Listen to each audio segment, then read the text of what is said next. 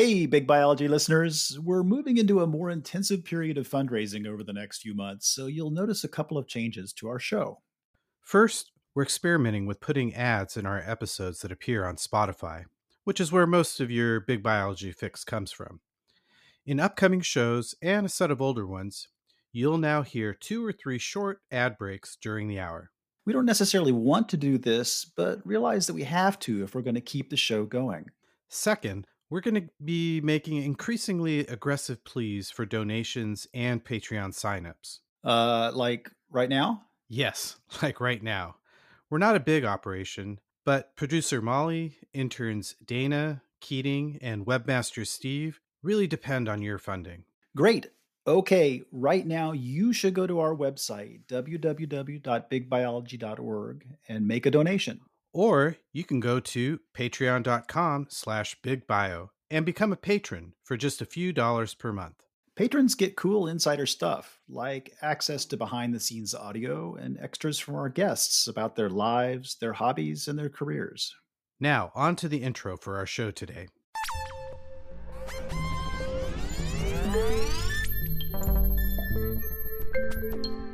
From our human perspective, it can be hard to grasp the timescales over which life is diversified on our planet.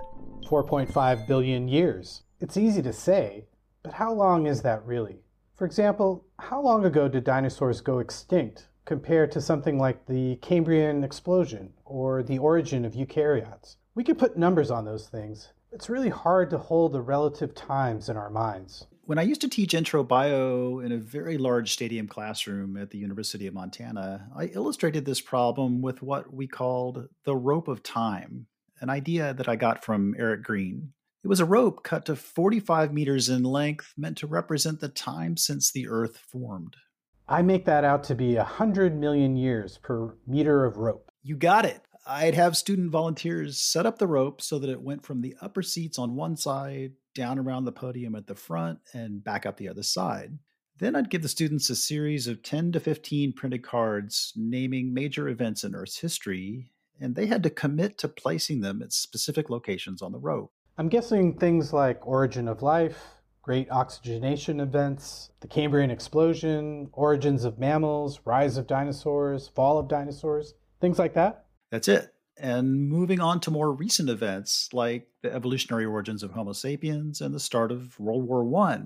What's grand about this exercise is how many of the things that we think of as happening long ago are crammed right up against the now end of the rope.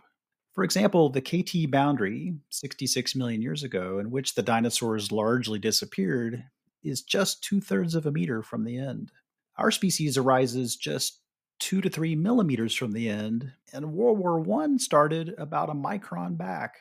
The lesson is that life has existed and diversified through periods of time that are inconceivably vast, which is not exactly the topic of our show today, but sets an important stage for it. Today, we talk about some of the biggest, most important processes, besides long periods of time, that have shaped the evolution and diversification of life. Again, from our modern perspective, as evolutionary biologists observing plants and animals, it's easy to think we understand the basic evolutionary processes that generate diversity and the patterns of relatedness described by phylogenetic trees. But that facile view may not be the same as understanding, as there remain many open questions about the identities of the most important factors and processes that have shaped deep time evolution. For example, what's the role of contingency? If you could run the quote unquote Earth experiment over again, starting several billion years ago, would the living world resemble ours at all today? Some writers think that contingency is so important that there's simply no way that it could. Writers such as Stephen Jay Gould, who proposed his famous replaying the tape of life metaphor. Another is Sean Carroll, who we interviewed in episode 51 about his book on contingency. Sean argues, for example, that the asteroid impact at the KT boundary was an extraordinarily unlikely event, and that if the asteroid had merely grazed the Earth or had struck even a few tens of minutes on either side of when it did, plunging it either into the Atlantic or the Pacific rather than into Central America, it would not have driven the dinosaurs so thoroughly extinct and wiped the table so clean for the rise of mammals. Other scientists have proposed that other major factors are needed to explain the shape of life's history. Including things like increases in complexity, the appearance of truly novel traits, systematic shifts in the kinds and intensities of ecological interactions, the processes of coevolution, and the origins of sleeping beauty traits, which we discussed with Andreas Wagner in episode 104. Today's guest, Gary Vermeij, is a paleoecologist and evolutionary biologist in the Department of Earth and Planetary Sciences at UC Davis. He's also a member of the National Academy of Sciences and has published over 200 papers and five books. Our chat with Gary focuses on his 2023 book called The Evolution of Power A New Understanding of the History of Life. Gary proposes that increases in power are a defining feature of life, and that understanding how species acquire and use power eliminates both contemporary problems in biology and the evolutionary history of life on Earth. For example, early groups of bacteria and archaea rose and fell based on the kinds of new metabolic machinery that they evolved for unlocking more power. And the symbiosis that gave us eukaryotes represented a vast increase in the power available to individual cells. Subsets of those cells obviously evolved into all the macro multicellular organisms that you see around us, which rely on the power their mitochondria provide. On slightly more contemporary timescales, the relative success of different groups of vertebrates may in part stem from shifts in jaw structure, the morphology and physiology of muscles, and cardiorespiratory systems, all of which unlock more power. And on much more contemporary timescales, cultural evolution among humans has led to vast increases in power available to individuals and to societies in which we live. We talk with Gary about the origins of the human capacity to use so much power and the consequences that it's having for other species and for our climate. I'm Cameron Ghalambor. And I'm Art Woods. And you're listening to Big Biology.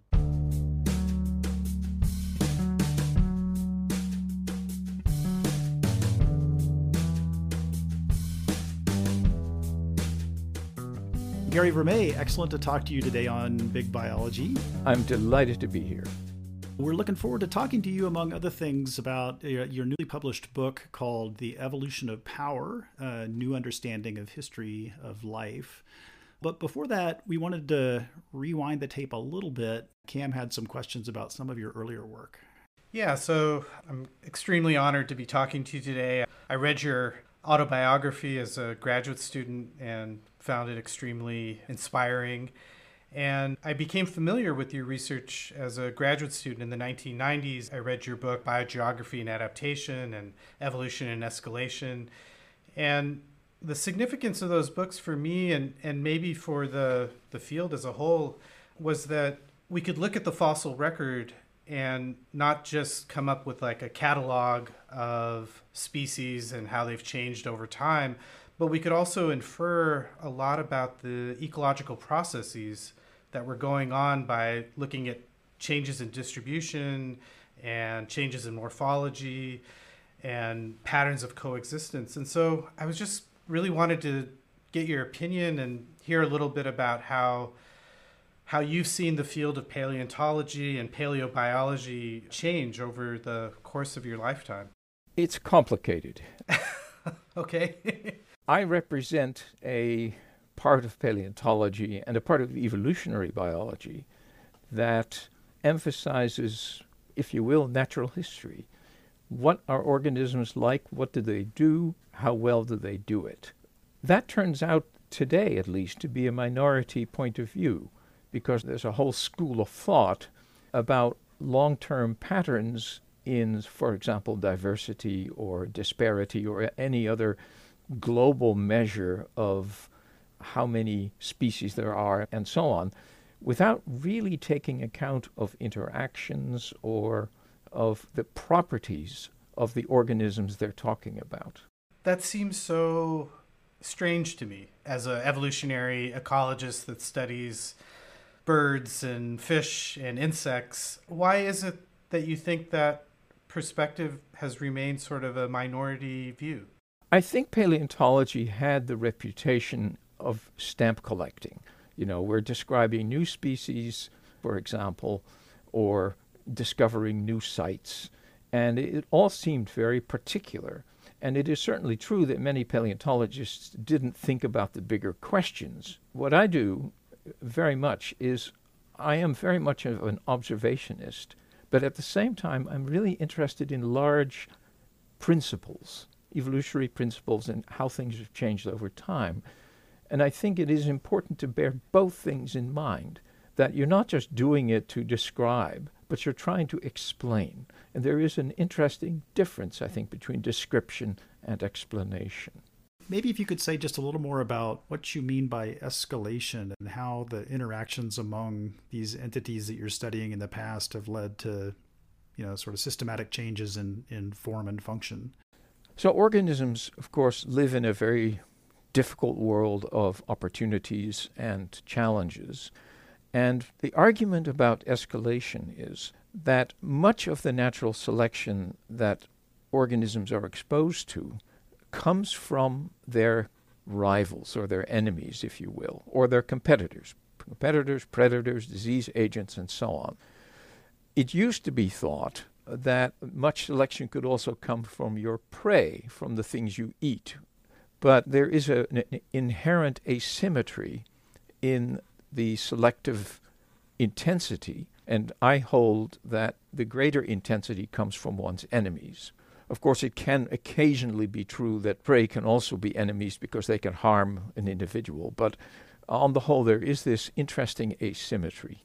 And just to follow up on that, so, you know, if we're thinking about different kinds of escalation, so we're imagining the evolution, say, of armor plating or thicker shells or tougher shells in response to predators that are exerting this consistent selection on them.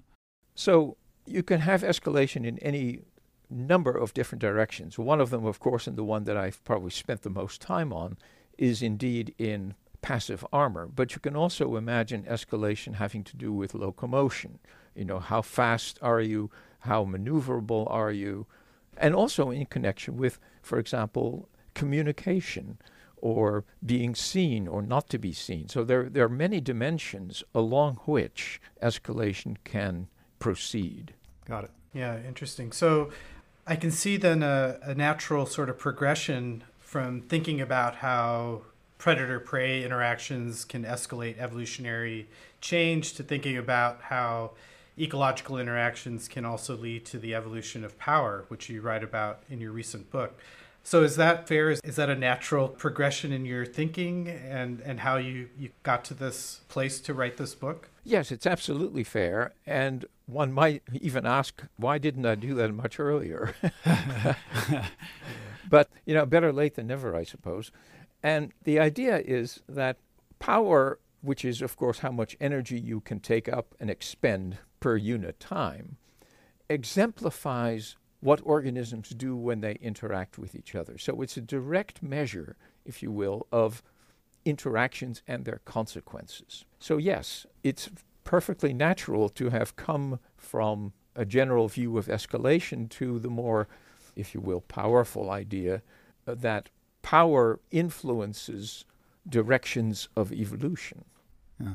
So you just define power for us. So, you know, amount of energy that you can apply per unit time. Or take up per unit time. Or take up yeah. So that that's sort of like an engineering or physics point of view that would invoke watts. Very much so. In, in fact uh, i have a little subheading in my book what is power?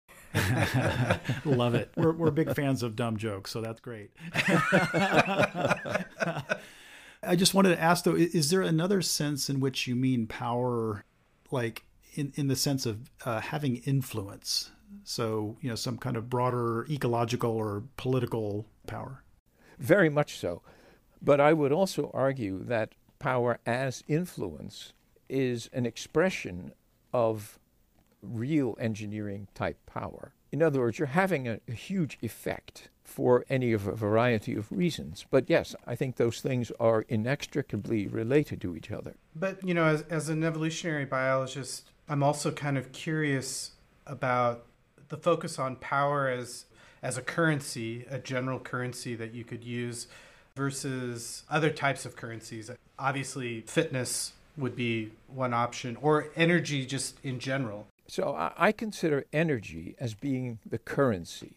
Power, on the other hand, is how one uses or how one takes up energy. So I, I do want to make that distinction. And I should just add that fitness, I think, is a measure of power, of reproductive power.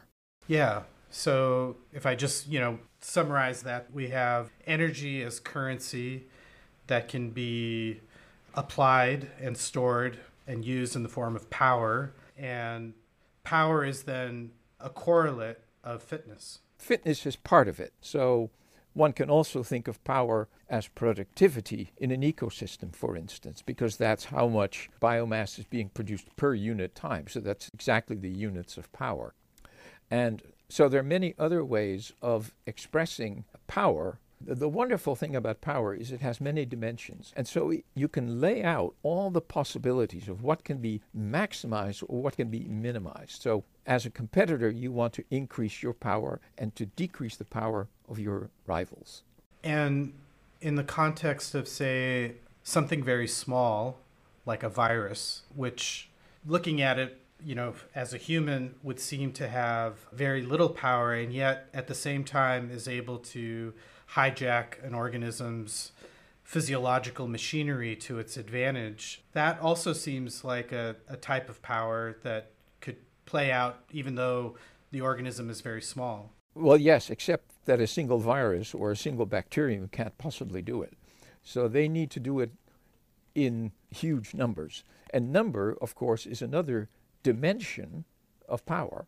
And so that, that's an important point of view, actually, because social existence, especially coordinated social life or social interaction, is a very potent way of expressing and using power. Yeah, it's interesting because, yeah, Art and I were talking about that earlier about the relationship between power and cooperation and, and sociality and how that can kind of unlock and unleash power that a single individual would not have access to.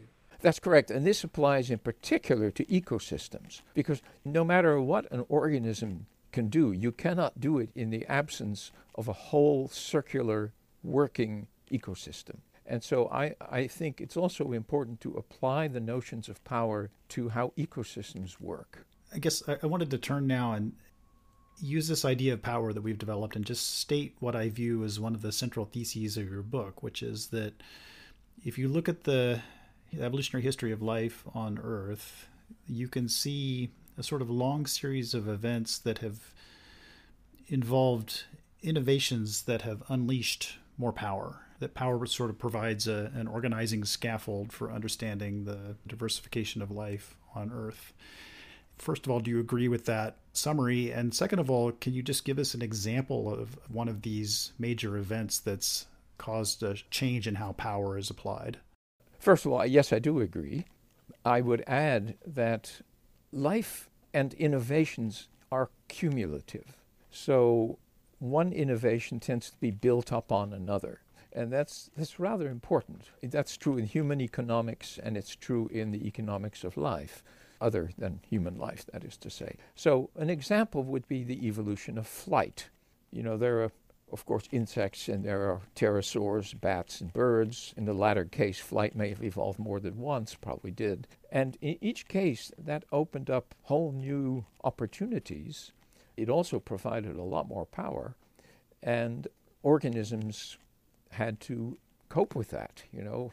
And so that's just one out of numerous examples. One could also say deep roots for plants, where they were able to gain access to minerals in rocks that other plants and fungi were unable to do by themselves. Symbioses are another very good example of innovations, which of course have evolved literally thousands, perhaps tens of thousands of times.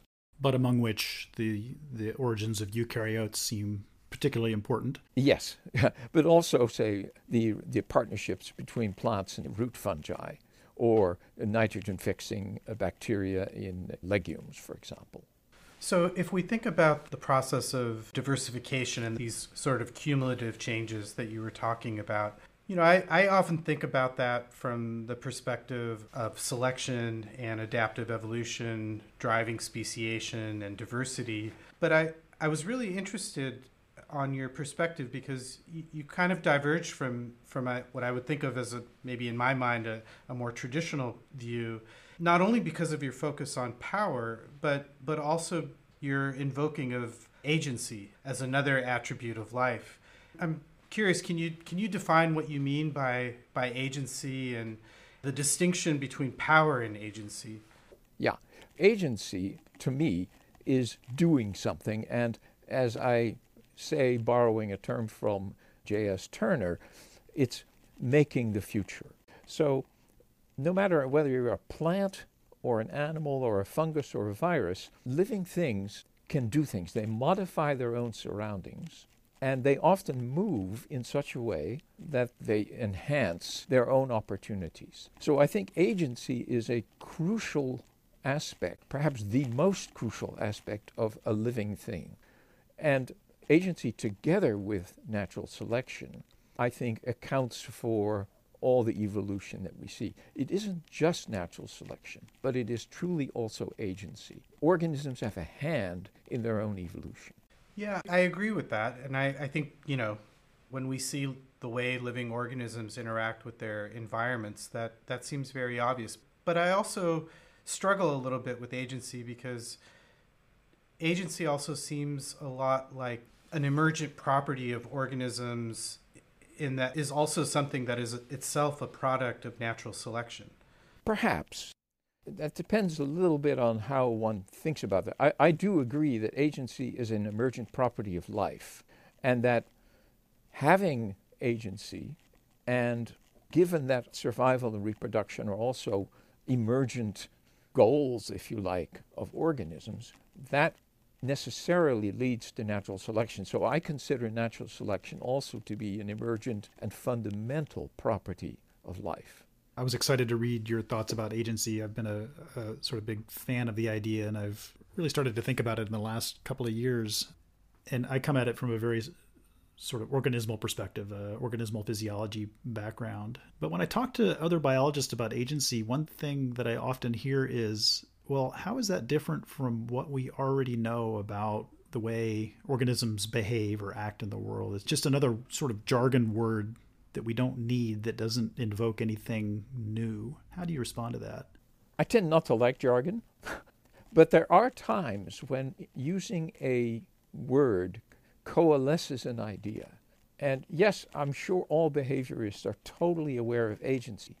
But if you read that literature, they tend to talk about natural selection only, and not about how an organism's own actions influence that natural selection.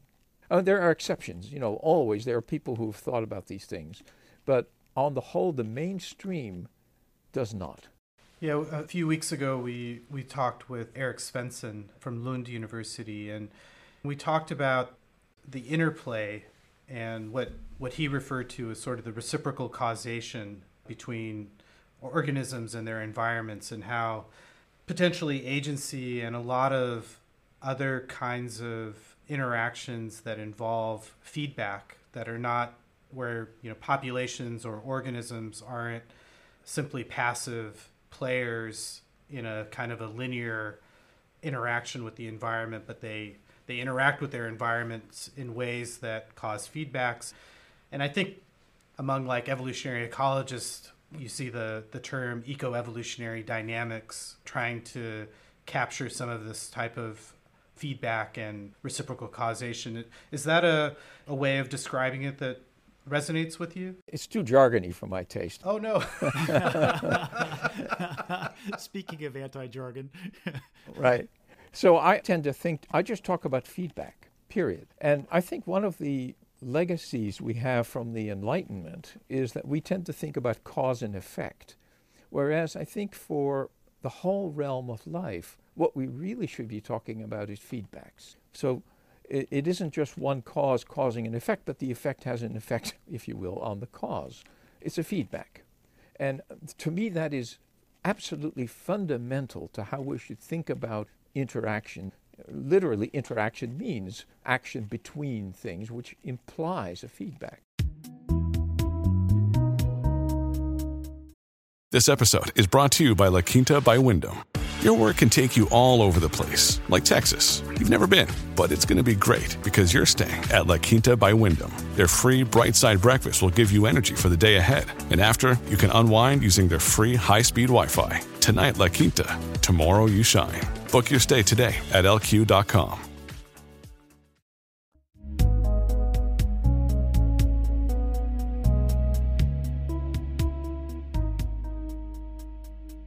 Well, I wanted to now ask about you have several chapters in the middle of your book that lay out the different ways that lineages can evolve greater power and you sort of put some meat on those bones and or, or shells perhaps right?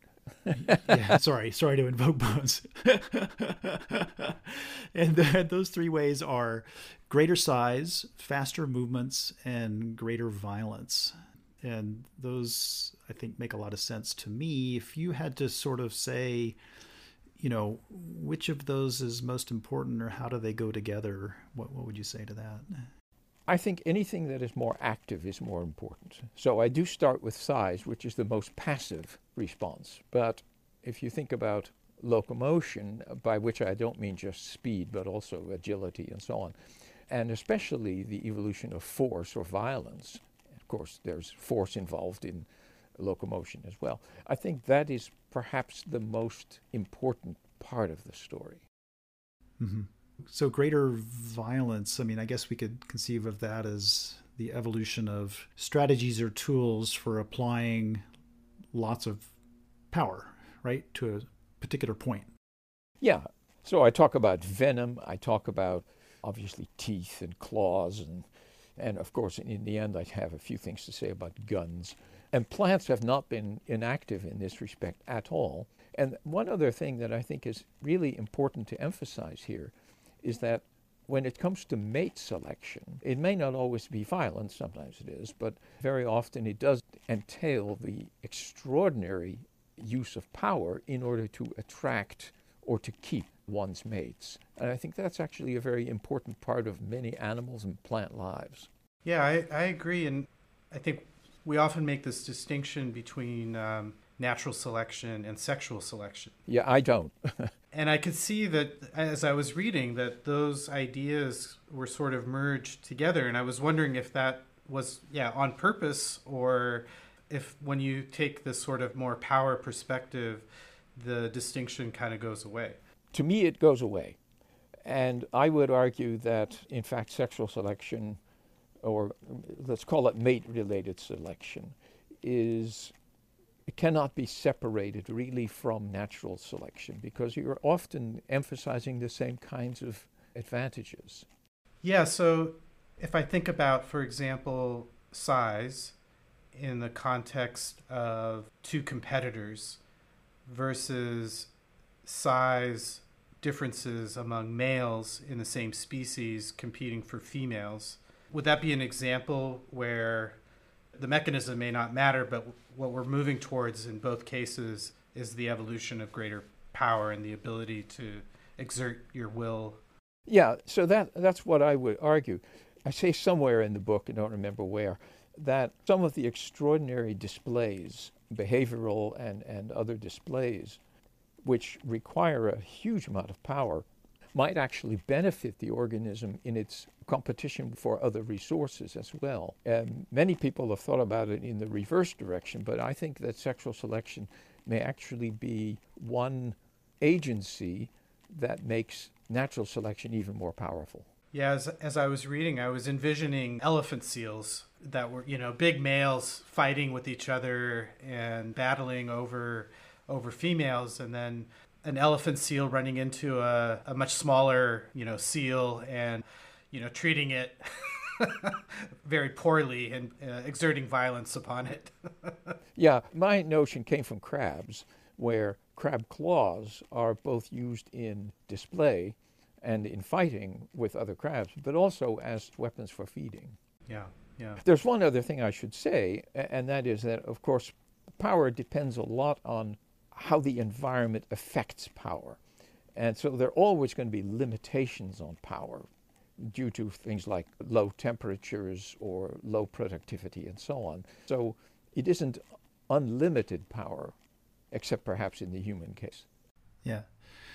Well, that's a great segue to the the next section that we wanted to discuss with you. So, you know, Cam and I are obviously fans of of your ideas about power, but we also spent some time trying to think of ways that you know, if you had to poke holes in this idea of power as an organizing principle, what might they be? And it feels like an obvious one is that exerting lots of power requires that you be able to take up lots of resources and those resources and energy may not always be around and you know you can imagine circumstances in which having less power or a very low energy lifestyle is actually the fitter thing to do so how do you reconcile those two threads easily i would argue that having great power also brings risk those plentiful resources may not always be there. And if they're not, you're not going to survive, period. But for those organisms that use less power, they can survive. But on the other hand, there is always going to be selection, even in those organisms, for as much power as they can manage given the resources. So it's all kind of normalized to the power that's available from the local environments. Yes. So it, it all depends on what I call enabling factors. But in some cases, it would seem that the accumulation or acquisition of more power also results in greater vulnerability. Yes, it does. Very much so. And of course, in human history, we've always known that, right? The most powerful are also the most precarious in many ways. Mm-hmm. But I think if I can't think of a, a specific reference, but I seem to recall that large bodied organisms tend to have a greater risk of extinction, both on contemporary timescales in the Anthropocene, but also when we've had these mass extinction events, they disproportionately fall out. That's correct. It's a very consistent pattern. I think the first person who ever pointed that out was Leigh Van Valen. But yes, it happens all the time. And it's because the system has failed to produce the resources. So when you get mass extinctions, you know, the whole bottom falls out of the productivity system. And well, that is curtained for the most powerful. Right, right.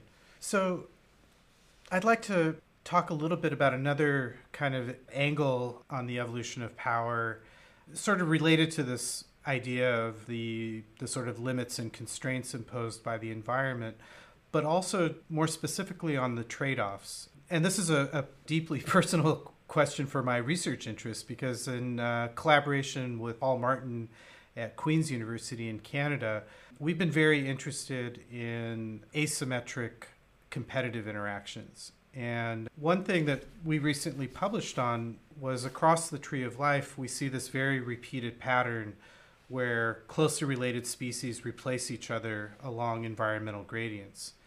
And it's always the case that the the reason for the turnover across the gradient is because one species, typically larger, it has an asymmetric advantage and is competitively dominant and excludes the subordinate species and restricts the subordinate species to more stressful, less preferred part of the environmental gradient.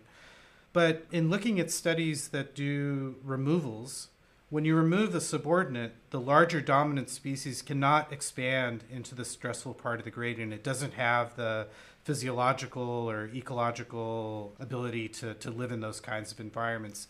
And it really does seem that the evolution of greater size and power and the ability to competitively exclude come at the expense of being able to tolerate these kind of more stressful conditions how important do you think these kinds of trade offs are in sort of putting the brakes on how far power can evolve? It's hard to say. Your perspective is probably from vertebrates, whereas I, I, tend to think more about plants and so on.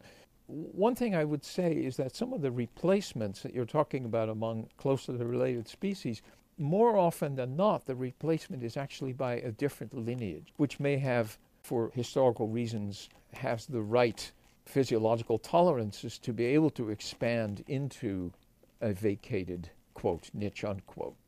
I think that the limits to power are influenced by one's inferior competitors. They do reduce, because of your trade offs, they do reduce your potential power. So I, I think trade offs are fundamental, and that's because there is no such thing as A, perfection, or B, resource quantity and productivity. There are always going to be limits, and organisms have to negotiate those challenges in an evolutionary way. Yeah. The patterns we found were actually in plants and insects and sort of across the tree of life. But it, it also made me kind of think more deeply about the integration of traits. And, you know, a lot of attention has been given historically to allometric relationship and how things scale with body size. But I, I was really sort of captivated and started thinking a lot more about how power might change or be constrained by the way in which traits within an organism are integrated together and how they work together and, and how that might be related to the kinds of specific trade-offs that they experience. Well, of course, the more power you have, the fewer trade-offs you need to worry about. Or at least you're shifting the balance, right? So if you have less power, the trade-offs are going to be pretty bad. And innovations that enable you to get greater power, reduce those trade offs, and then you can do more than one thing at a time. Gary, I wanted to run another idea by you. This is uh, also kind of a, a, personal interest of mine, something I've been thinking about over the last few years, and, and that is that there's, in my view, two ways to unlock fitness gains. One of them is to find new ways to be more powerful, the subject of your book. It seems like another way to do that is to find new ways to use information productively and thereby to require less power. So the path is to have less power but to use it more effectively. And here's here's a metaphor. And if you thought about how to rob a bank, you could drive your powerful pickup truck at high speed into a wall and knock a giant hole in it before grabbing the cash and driving away. Or you can sneak in at night with a stolen key and sort of quietly unlock the vault and take what you want and then go away. And so, uh, like a biological analog that I've considered is beetle grubs in a in a log, right? So many things are interested in eating those beetle grubs. A bear, which is very powerful, might tear that log up and lap up the beetle larvae, whereas a parasitoid wasp can sense vibrations and stick a very small ovipositor down into the, the beetle larva to get to those resources. And kill just one beetle. That's true. Yeah. But to me, they seem like kind of fundamentally different ways of getting to the resources that you want. You know, one involves power, one involves information. And so, you know, do you think is information another organizing idea or organizing currency that you could use to explain the history of life on Earth in the same way that you've done so with power. Right. So there's a, a recent paper which I read with really great interest by Wong et al. It was in PNAS, I think. And this paper also made the point that, well, the whole organizing principle of life is information. My problem with information and with energy itself as a currency is if you don't use it, it isn't any good to anybody the thing that I like about the idea of power is that it implies an interaction. Whereas information is a more static thing, just like energy is a more static thing. Without power, it doesn't go anywhere. Now, you're right, you know, there are different ways of doing things. Now, I would argue that using more information requires quite a lot more brain power, literally power. It requires a substantial investment in the neural infrastructure. So the immediate costs might be low, but the ultimate costs are quite high. I guess I would say using information doesn't necessarily require nervous systems and cognition. So, to circle back to something you brought up a few minutes ago, you mentioned venom. To me, venom is less about power because, you know, venom doesn't exert watts it exploits chinks in the sort of informational landscape, right, to disrupt interactions in cell membranes and on ion transporters. And and to me that's like an informational way that snakes and other things that have venom have found to succeed. Except that venom is very expensive to make. Okay, yeah, touche. Right. But but the essence is is one of exploiting information, right? It's just a different way of doing things, but venoms and snakes and cone snails and so forth, millipedes, uh, centipedes rather, have multiple kinds of venoms, and they're incredibly expensive to make.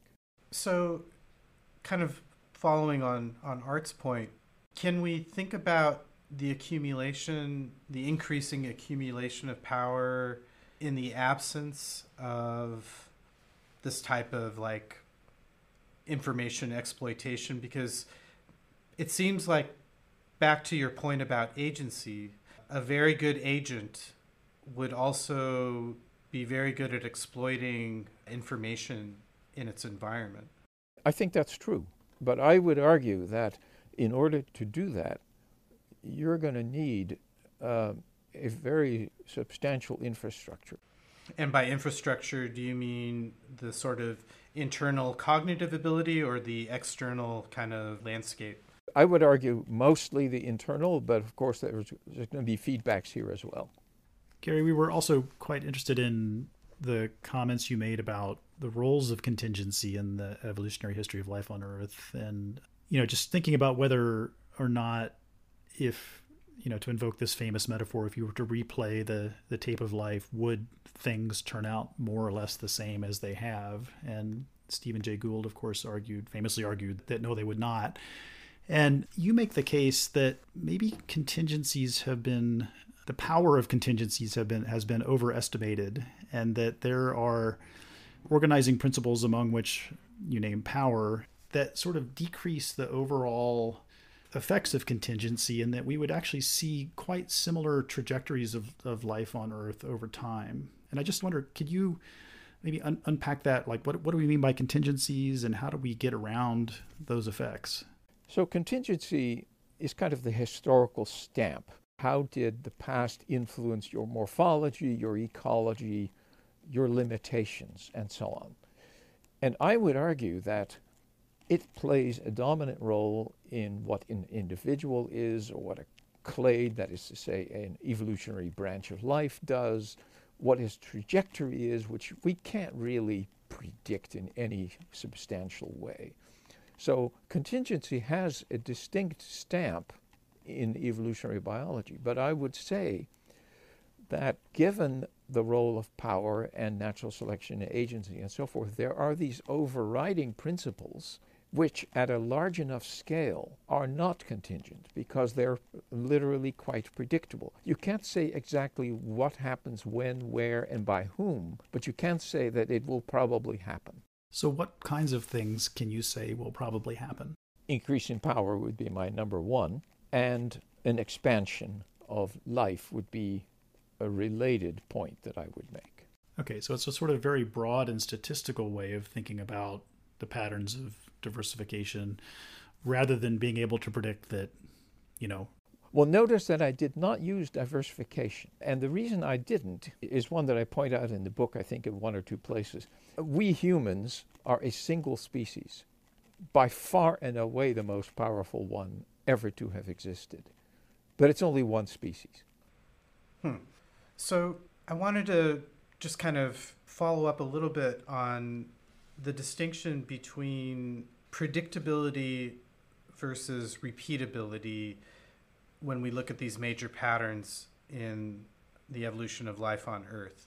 So we can say with some caveats that there may be some general patterns in terms of predictability, like the, the evolution of power.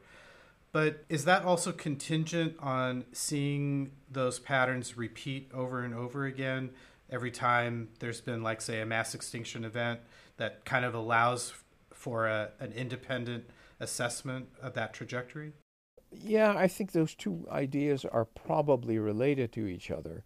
I haven't thought deeply about repeatability except that almost every innovation that has ever been studied has evolved more than once.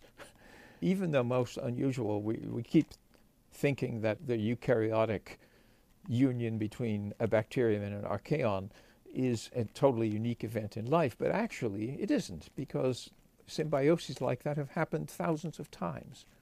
So I think repeatability and predictability are kind of related to each other.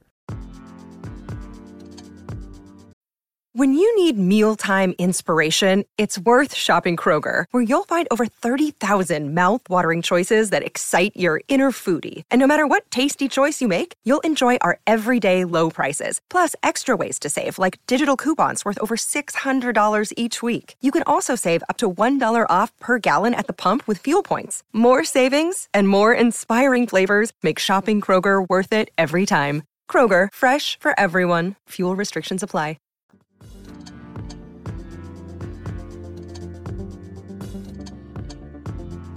Let's turn now more specifically to humans and think about the origins of our own power as a species, both in terms of, you know, energy usage and maybe cultural aspects. If we just think of the amounts of power that we have available to us now compared to several hundred years ago, right? We have vastly more available to us. We can fly in planes, drive cars, run our computers so we can talk to each other on podcasts.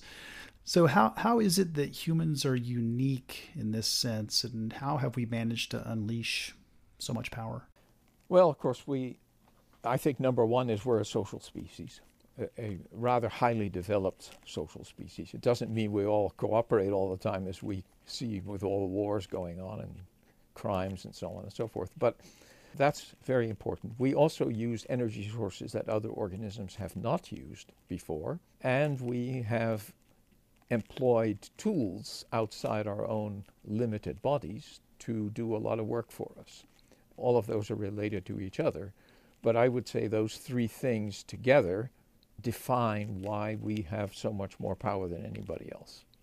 So, when we think about the, the sort of causes and consequences of humans acquiring this much power, you talk about the sort of perils of the human monopoly on this planet. And I was just wondering if you could talk a little bit more about both what you mean specifically as a, as a human monopoly and whether there are other sort of analogs in the natural world that would be kind of analogous to what humans have done, or are we in a unique sort of period of time? So I would argue, along with Egbert Leigh, with whom I wrote a paper about this years ago, that there really is no parallel to our monopoly. There have been and there are very brief local monopolies. There are a couple of examples of ant trees that survive for about 40 years without competition, and then somebody grows over you, and that's the end of that. But we are unusual in that we have hogged a disproportionate amount of the world's energy and we have eliminated, largely through medicine and so forth, we've eliminated most of our competitors, which means that there's no one to tell us we're wrong as a species. We can tell ourselves that it doesn't seem to be doing a lot of good, but there is no force out there that limits our monopolistic power. So, what are the solutions if monopoly brings peril? How do we minimize that peril? Well, I wish I knew. You know, I am not an optimist on this score. I mean, it's clear to me that what we need is a sort of a global human oriented regulation, which will involve governments and should involve sort of a democratic process. But given our track record, I'm not awfully optimistic. On the other hand, I think by being made aware of the fundamental properties of our economy and our uh, monopolistic tendencies, one might hope that economists at some point will seriously consider the possibility that eternal growth is impossible. I am deeply disappointed in the economics community for not having thought seriously about how to construct a human economy that is not growing, but at the same time is healthy. Yeah. I was just saying to Cam before we got on to the recording with you that I had read recently quite a few articles in different magazines, including New York Times, that have decried countries and, and populations in which population growth rates are below replacement, and, and there's good evidence that they're going to be declining, and, and then decrying the potential economic consequences of that. And it's really interesting to read, especially like letters to the editor from people who are responding to this, because many people are pointing out, well, wait a minute, you know, ecologically, this is what we need. is less pressure on local areas. And the parallel thing to that is to figure out a way to have sustainable economies that don't depend entirely on growth. That's right. And, you know, almost always the people who write about the aging of the population and, and the declines in birth rate and so forth, are saying how awful this is. And I'm thinking, no, no, this is exactly what we need. But really, I'm serious. It is time for economists to really grapple with this. I just don't think they've done it because their mode is so tied with economic growth. They haven't considered other possibilities seriously. I mean, there are people who have written books about you know, the sustainable economy and so forth. And I think a lot of that stuff is pie in the sky. But to have a real economist really grapple with this is utterly crucial. And if the Nobel Committee ever could have an influence on what prizes they give out for economics, that would be my first choice. have you tried to collaborate with economists on this? I have talked to economists, but on the whole, they have been dismissive. I've also submitted articles to economics journals, and they say, eh, eh, no, no, no, we're not really interested. Thanks, but no thanks. Yeah, they, they are not, as a group, I would have to say, from my perspective at least, they're not ready to expand their horizons. I'm also curious about the sort of tension between, as an evolutionary biologist, between, you know, the benefits to the individual versus the benefits to the group. And it seems like when we when we talk about any social group of different individuals as a group we should recognize that there are these alternative paths that we should take towards more being more sustainable but it's also potentially consistently going to be undermined by those few individuals that you know would take a more selfish perspective. And and is that this has been going on uh, throughout the history of life right? You have parasites you have selfish individuals. So does this fundamentally undermine our our ability to save ourselves or? I don't know. You know, i frankly don't know. I mean obviously selfishness plays a huge role in human society but so does the potential to get things done culturally and collectively we've seen both and I frankly don't know how it'll end up. You know, it's it's a good question because I, I see it being very much linked to power now. Because if you have energy and you exert it in the form of power, what we are saying right now is that we're asking humans to not exert power and to hold back on exercising that. And how do we do that? Yeah, self restraint. That's the problem, right? It's self restraint. On the other hand, it is in the long term for our own good. Now, humans have famously been bad at considering long term consequences or, or doing something about them, even if they know about them, as we seem to, for example, with climate change. Humans have a terrible track record there. That's why I'm not entirely optimistic. Yeah. yeah. Well, I guess where I would find optimism is, you know, there are some some of the billionaires. I can't remember if it was like Warren Buffett or some of these people who are claiming that they will give away all of their wealth before they, you know, retire. I, I approve of that, you know, and I, I actually mention uh, people who are philanthropists. There are people who decry philanthropy. I'm not one of them because not only have I benefited from philanthropy myself, but I also think that they often are doing a great deal of good.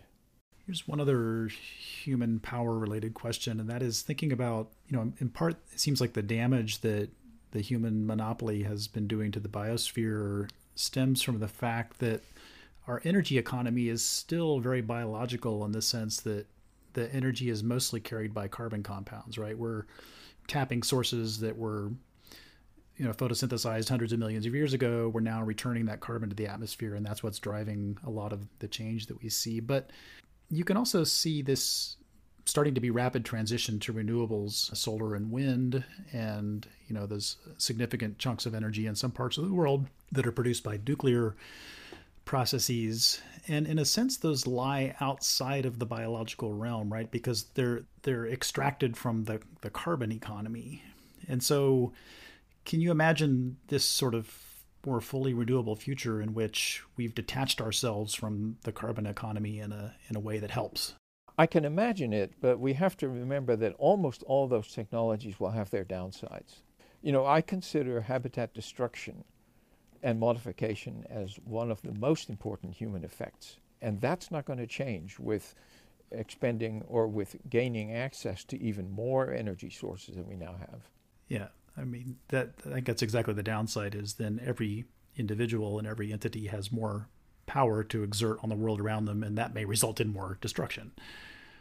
So, does that mean that if physicists figure out how to make fusion reactors that can provide, you know, cheap, renewable, sustainable energy that is abundant, that that won't have as much of an impact on transforming human societies as, as we might like? Well, it'll have an effect, no question about it. It'll have a huge effect. But what exactly it'll be is a little hard to say. And I am anything but an expert on this subject. uh, neither am I. but I, I do think that what I appreciated about the book as a biologist, but then thinking about you know these human challenges that we face, is that it does provide almost like a conceptual framework, you know, based on this idea of power and how we've accumulated it, how we apply it and use it. I guess maybe the currency is energy, but how we apply the, the power. And perhaps if more people kind of viewed their place in the world from this perspective, maybe it would change the way they behave. Well, and I appreciate that. I mean, I did write it as a, sort of a, a framework for how to think about things.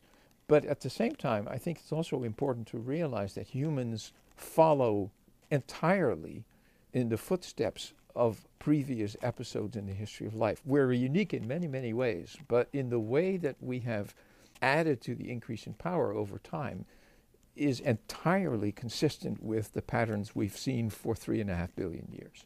Yeah. So if, if we were to go to another planet, for example, it's very likely that given sort of a planet of the same age, sort of a similar sort of biosphere, that we might encounter very similar patterns to what we see here on Earth. That's my point of view. Well, great. I think that might be a good place to wrap up. It's been fantastic to talk to you, Gary. Uh, and let me also say that I think you you've really read that book very carefully, and I really appreciate that. Absolutely, it was our pleasure. We always end by asking our guests if there's anything else they'd like to say that we haven't covered. Not that I can think of straight away. I think for me, it's really important to think about humans in the larger context, not just in the context of the environment, but in, in the context of history. You know, we're part of a long system that has existed here for millions, billions of years. And I think that perspective is important. Great. Perfect place to end. Yeah, well, thank you so much for taking time to talk to us. Thank you, and I really appreciate it. I enjoyed doing it.